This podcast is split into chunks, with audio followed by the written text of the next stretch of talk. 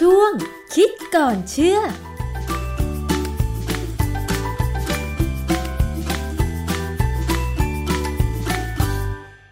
วงคิดก่อนเชื่อกับดร.แก้วกังสดาลอำไพนักพิษวิทยากับดิฉันชนาธิปไพพงษ์เช่นเคยนะคะวันนี้เราจะมาทำความเข้าใจกับคำว่าแอลกอฮอล์ฆ่าเชื้อโรคค่ะคุณผู้ฟังเพราะอะไรเราถึงต้องคุยเรื่องนี้กันอีกครั้งหนึ่งก็เพราะว่าชีวิตของเราตั้งแต่มีโควิด สิบเก้า ระบาดเนี่ยนะคะเราก็ต้องใช้แอลกอฮอล์ในการฆ่าเชื้อโรคเป็นประจำทุกวันเลยนะคะบางคนก็มีพกติดกระเป๋าไว้เวลาเดินทางไปไหนมาไหนบางทีไม่มั่นใจว่าไปจับถูกเชื้อโรคหรือเปล่าก็เอาแอลกอฮอล์มาพ่นฆ่าเชื้อที่มือนะคะเพราะว่าบางที่นั้นก็ไม่มีน้ำสำหรับล้างมือใช่ไหมคะในเรื่องความจำเป็นการใช้แอลกอฮอล์เพื่อฆ่าเชื้อโรคเนี่ยค่ะมันเป็นวิธีการที่ดีที่สุดในการทำความสะอาดเพื่อฆ่าเชื้อป้องกันโควิด สิบเก้า ไหมหรือมันมีวิธีที่ดีกว่านั้นและที่สำคัญก็คือว่าในปัจจุบันนี้ค่ะมีผลิตภัณฑ์แอลกอฮอล์ฆ่าเชื้อโรคจำหน่ายหลากหลายรูปแบบหลายยี่ห้อหลายขนาดแล้วก็หลายราคาด้วยดิฉันเคยเห็นนะคะแอลกอฮอล์พ่นฆ่าเชื้อขวดเล็กๆเนี่ยค่ะมีทั้งราคายี่สิบห้าบาทและแปดสิบเก้าบาทถ้าคุณผู้ฟังเจอราคาแอลกอฮอล์แบบนี้จะเลือกแบบไหนเลือกราคาถูกเพราะประหยัดเงินหรือว่าเลือกราคาแพงเพราะคิดว่ามันคุณภาพดีจะต้องมีหลักการในการพิจารณาเลือกแอลกอฮอล์ฆ่าเชื้อโรคอย่างไรวันนี้นะคะดิฉันจะสอบถามกับอาจารย์แก้วค่ะอาจารย์คะคำว่าแอลกอฮอล์นั้นหมายถึงอะไรและการจะได้มาซึ่งแอลกอฮอล์มีวิธีการอย่างไรคะอาจารย์คือแอลกอฮอล์เนี่ยนะฮะมันเป็นสารประกอบอินทรีย์เป็นสารประกอบอินทรีย์ก็คือมาจากธรรมชาติถ้าเป็นอนินทรีย์นี่ก็ธรรมชาติเหมือนกันแต่ว่าไม่มีชีวิตถ้าอินทรีย์เนี่ยก็มีชีวิตคือที่เขาบอกว่ามีชีวิตเพราะว่าเราหมักแอลกอฮอล์มาจากน้ำตาลหมักมาจากแป้งเป็นสารอินทรีย์กลุ่มของแอลกอฮอล์เนี่ยมีเยอะแยะแล้วเขามีลักษณะเฉพาะของเขาทางเคมีทั่วไปเนี่ยสำหรับชาวบ้านเนี่ยเวลาเราพูดถึงแอลกอฮอล์เนี่ยเรามักจะนึกถึงองค์ประกอบสำคัญในเหล้าก็คือเอทิลแอลกอฮอล์หรือมีชื่อหนึ่งก็คือเอทานอลเอทานอลเนี่ยที่เราพอมาเติมกับน้ำมันก็จะกลายเป็นเอทานอลซึ่งก็เป็นน้ำมันอีกแบบหนึ่งเรายอมให้ใช้คำว่าแอลกอฮอล์เป็นคำแทนที่ของเอทิลแอลกอฮอล์อย่างเดียวถ้าเป็นแอลกอฮอล์ตัวอื่นจะต้องระบุชื่อสามัญให้ถูกต้องเช่นโพรพิลแอลกอฮอล์เป็นชื่อเฉพาะวิธีผลิตเนี่ยหลังๆเนี่ยเขาใช้วิธีทางเคมีในการสังเคราะห์ก็ได้วิธีโบราณโบราณเนี่ยอย่างถ้าเป็นเอทานอลเนี่ยเราก็มักจะใช้การหมักซึ่งการหมักได้บางครั้งก็ดีกว่าเคมีด้วยซ้ำเพราะว่าเราหมักง่ายหมักแล้วไม่ต้องดูอะไรก็ปล่อยไปเดี๋ยวสักพักหนึ่งก็กลายเป็นเหล้าก็เอามากลั่นขึ้นอยู่กับว่าบริษัทเขาจะเอาแอลกอฮอล์เนี่ยไปใช้ทำอะไรไปใช้ในทางถ้าเป็นอาหารก็ต้องมาจากการหมักแน่ๆแต่ถ้าเอาไปใช้ในทางอุตสาหกรรมอย่างอื่นก็อาจจะใช้การสังเคราะห์หรือการวิธีอื่นๆได้มีหลายวิธีอาจารย์พูดถึงแอลกอฮอล์จากพืชที่อยู่ในรูปแบบของเครื่องดื่มแอลกอฮอล์มันจะมีสารประกอบทางเคมีที่ต่างกันไปไหมคะเช่นเบียร์หมักมาจากข้าวบาเล่หรือว่าเหล้าขาวหมักมาจากข้าวสารมันคือสารตัวเดียวกันไหมคะอาจารย์สุราเราพูดถึงสุราเลยสุรานี่คือรวมเหล้ารวมเบียร์รวมกระแช่รวมอะไรทั้งหมดนะสุราเนี่ยจะมีเอทานอลหรือเอทิลแอลกอฮอล์เนี่ยเป็นตัวที่ทำให้เราเมาแต่ว่าองค์ประกอบอื่นเช่นเราใช้ตัวตั้งต้นในการหมักต่างกันก็เลยทำให้กลิ่นและรสต่างกันเบียร์กับเหล้ายิ่งไปกันใหญ่เลยต่างกันมากๆเห็นๆเลยนะเพราะว่ามันมีการใช้อย่างเบียร์เนี่ยเราใช้ดอกฮอปลงไปช่วยหยุดเชื้อบางเชื้อไม่ให้ขึ้นให้มีเชื้อบางเชื้อขึ้นได้นะอะไรอย่างเงี้ยนะเพราะฉะนั้นมันก็เป็นเฉพาะความแตกต่างเนี่ยขึ้นอยู่กับตัวเริ่มต้นตัววัตถุดิบแต่ว่าถ้าเป็นทางอุตสาหกรรมเนี่ยเขาใช้วัตถุดิบตัวหนึ่งเนี่ยแน่นอนเนี่ยได้แอลกอฮอล์แบบปริมาณดีแต่ว่ามันจะไม่อร่อย mm-hmm. คือตัวแอลกอฮอล์เฉยๆเอทิลแอลกอฮอล์เนี่ยยังไงก็ไม่อร่อยนะไม่ต้องไปลองกินเลยไม่อร่อยแน่ๆความอร่อยมันมาจากวัตถุดิบที่ใช้ในการหมักเช่นสาเกเนี่ยสาเกจะอร่อยก็ต้องมาจากข้าวหอมมะลิบ้านเราถึงจะอร่อยที่สุดที่ญี่ปุ่นยอมรับทีนี้อาจารย์มันแตกต่างกันยังไงกับแอลกอฮอล์กลุ่มสารเคมีกลุ่มอื่นๆนะคะอาจารย์อย่างเอทิลแอลกอฮอล์เนี่ยมันอยู่ในสุราใช่ไหมคะ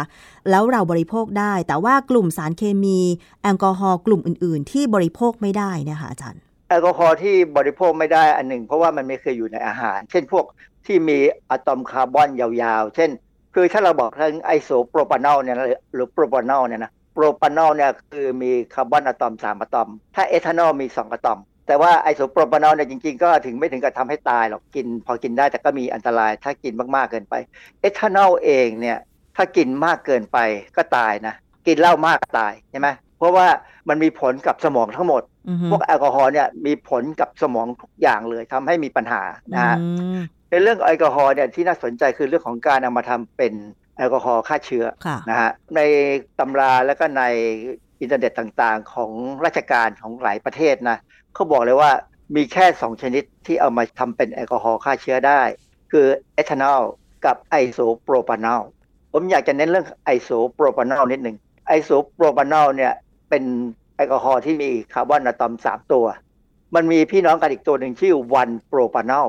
ก็มีคาร์บอนอะตอมสามตัวเหมือนกันแต่ตัววันโปรพานอลเนี่ยไม่ควรนำมาใช้ทำเป็นแอลกอฮอล์ฆ่าเชื้อเพราะอันตรายกว่าไอโซโปรพานอลและอันตรายกว่าเอทานอลซึ่งอันนี้เป็นเรื่องที่น่ากลัวคือว่าเรามีการออกไปผลิตขายกันเยอะแยะ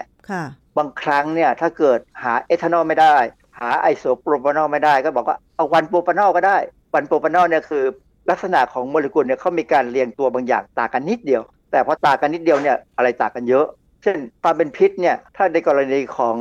วันโปรพานอลเนี่ยเป็นพิษมากกว่าเอทานอล สองถึงสี่ เท่าค่ะมันจะเป็นพิษส่งผลยังไงถ้าสมมติว่าเกิดไป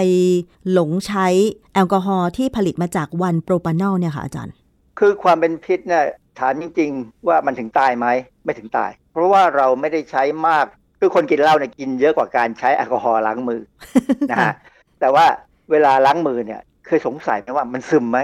มันซึมเข้าไปในร่างกายเราไหมดิฉันคิดว่ามันระเหยอาจารย์มันระเหยเยอะนะฮะแล้วมีงานวิจัยมีบทความเลยเขาตีพิมพ์ในวารสาร International Journal of Environmental Research and Public Health เมื่อปี สองพันสิบ มีบทความหนึ่งแปลเป็นภาษาไทยว่าการใช้แอลกอฮอล์ถูมือแบบเข้มข้นจะทำให้เกิดการติดแอลกอฮอล์แบบไม่ตั้งใจหรือไม่ huh? อันนี้เขาแค่ติดแอลกอฮอล์นะ huh? คือปกติกินเหล้าเนี่ยมันติดใช่ไหมใช่เออเขาบอกว่าแต่บางคนเนี่ยพวกบุคลากรทางการแพทย์เนี่ยล้างมือเป็นประจำด้วยแอลกอฮอล์เนี่ยจะติดเหล้าไหมจะติดแอลกอฮอล์ไหม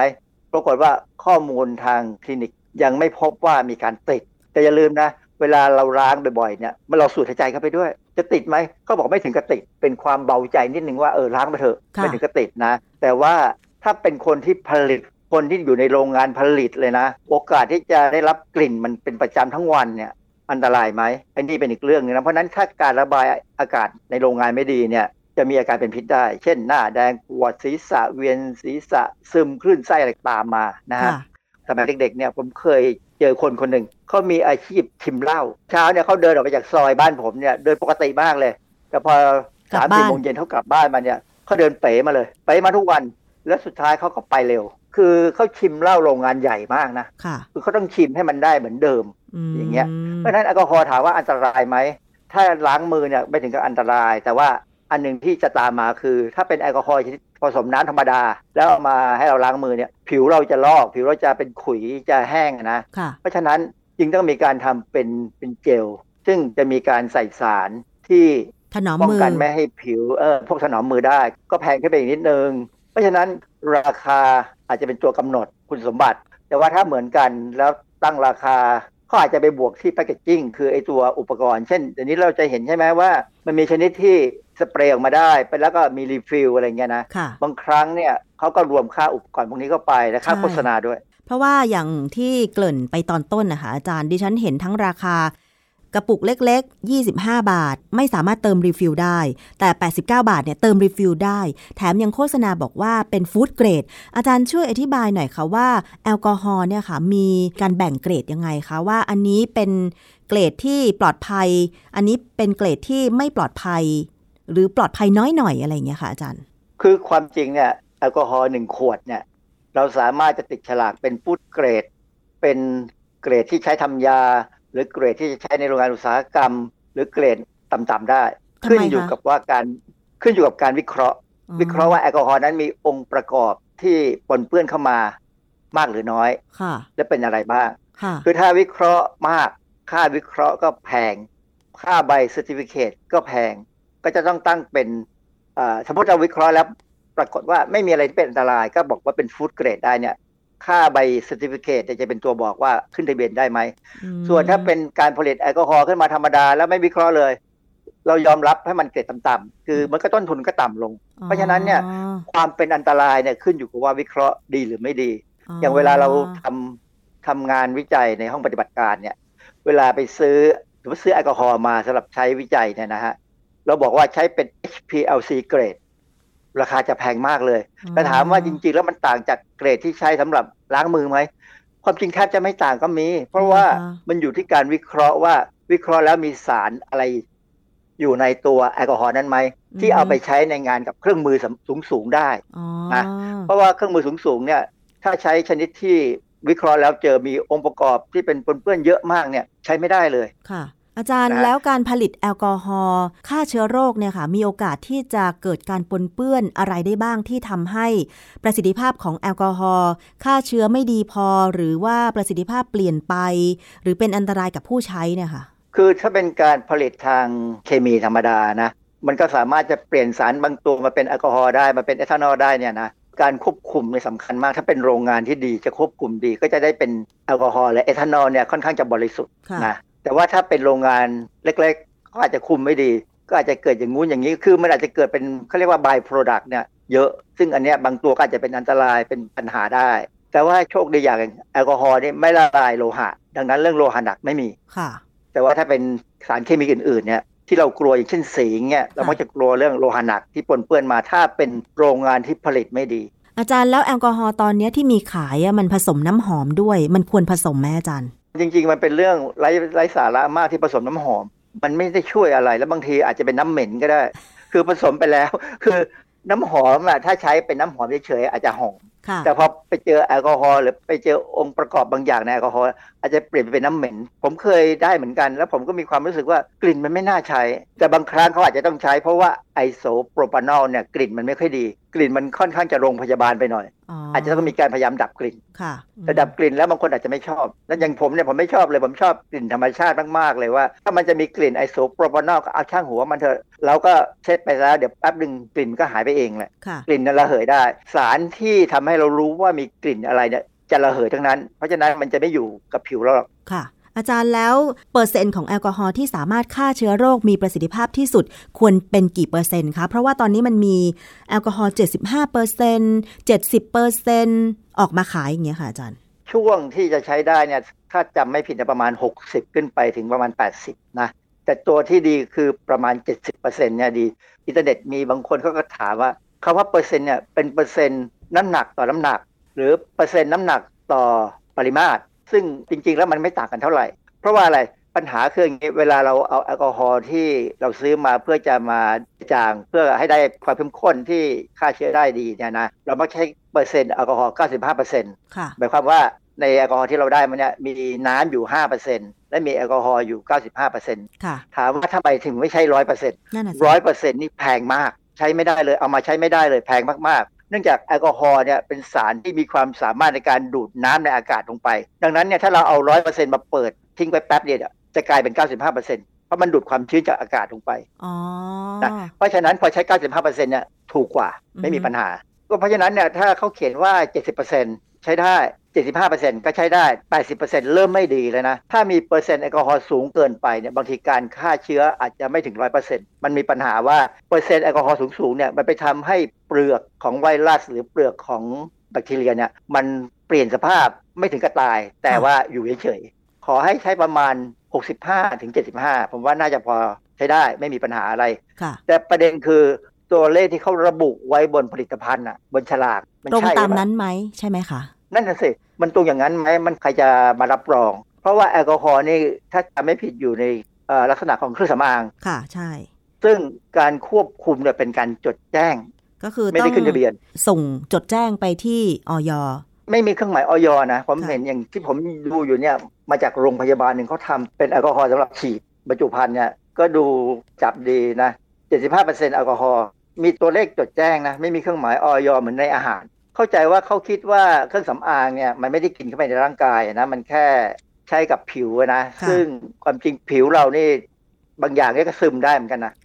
มีข่าวอยู่ข่าวหนึ่งที่ว่ามีผู้หญิงฉีดพ่นแอลกอฮอล์ก่อนเข้าบ้านซึ่งมีผู้สูงอายุกลัวว่าเชื้อโรคจะเข้าไปติดผู้สูงอายุแล้วหลังจากที่เธอพ่นแอลกอฮอล์บริเวณลำตัวเสื้อผ้าของเธอแล้วเดินเข้าบ้านไปจุดยากันยุงแล้วทำให้ไฟติดอาจารย์ช่วยเตือนหน่อยมันอันตรายขนาดนั้นเลยใช่ไหมคะอาจารย์คือมีคนหลายคนเนี่ยแม้กระทั่งบริเวณที่เขามีการฉีดวัคซีนกันเยอะๆนะพอเขาเข้าไปที่ฉีดวัคซีนแล้วปั๊บเนี่ยก่อนขึ้นรถเนี่ยผัวฉีดให้เมียเมียฉีดให้ผัวถ้าทำอย่างนี้เนี่ยนะแนะนำถ้าชอบอย่างนี้ก็ไปยืนให้พัดลมเป่าอ๋อก็คือให้มันระเหยไปเออมันจะระเหยไปก็ฆ่าเชื้อไปเลยนะฮะแล้วเราก็ขึ้นรถไปแต่ว่าถ้าตัวเปียกๆเข้าบ้านเนี่ยแล้วไปใช้อะไรกันที่เป็นไฟผมกังวลด้วยซ้ำแม้กระทั่งการกดสวิตช์ไฟบางอย่างเนี่ยมันมีสปาร์คไฟออกมามีสะเก็ดไฟออกมาได้เห็นๆนะนะอันนั้นอันตรายที่ที่ ซี ดี ซี ของอเมริกาเขาแนะนำคือการฆ่าเชื้อดีที่สุดคือกลับถึงบ้านอาบน้ำเลยฟอกสบู่นั่นดีที่สุดนะการใช้แอลกอฮอล์เช็ดมือเช็ดตามร่างกายเนี่ยเป็นที่สองค่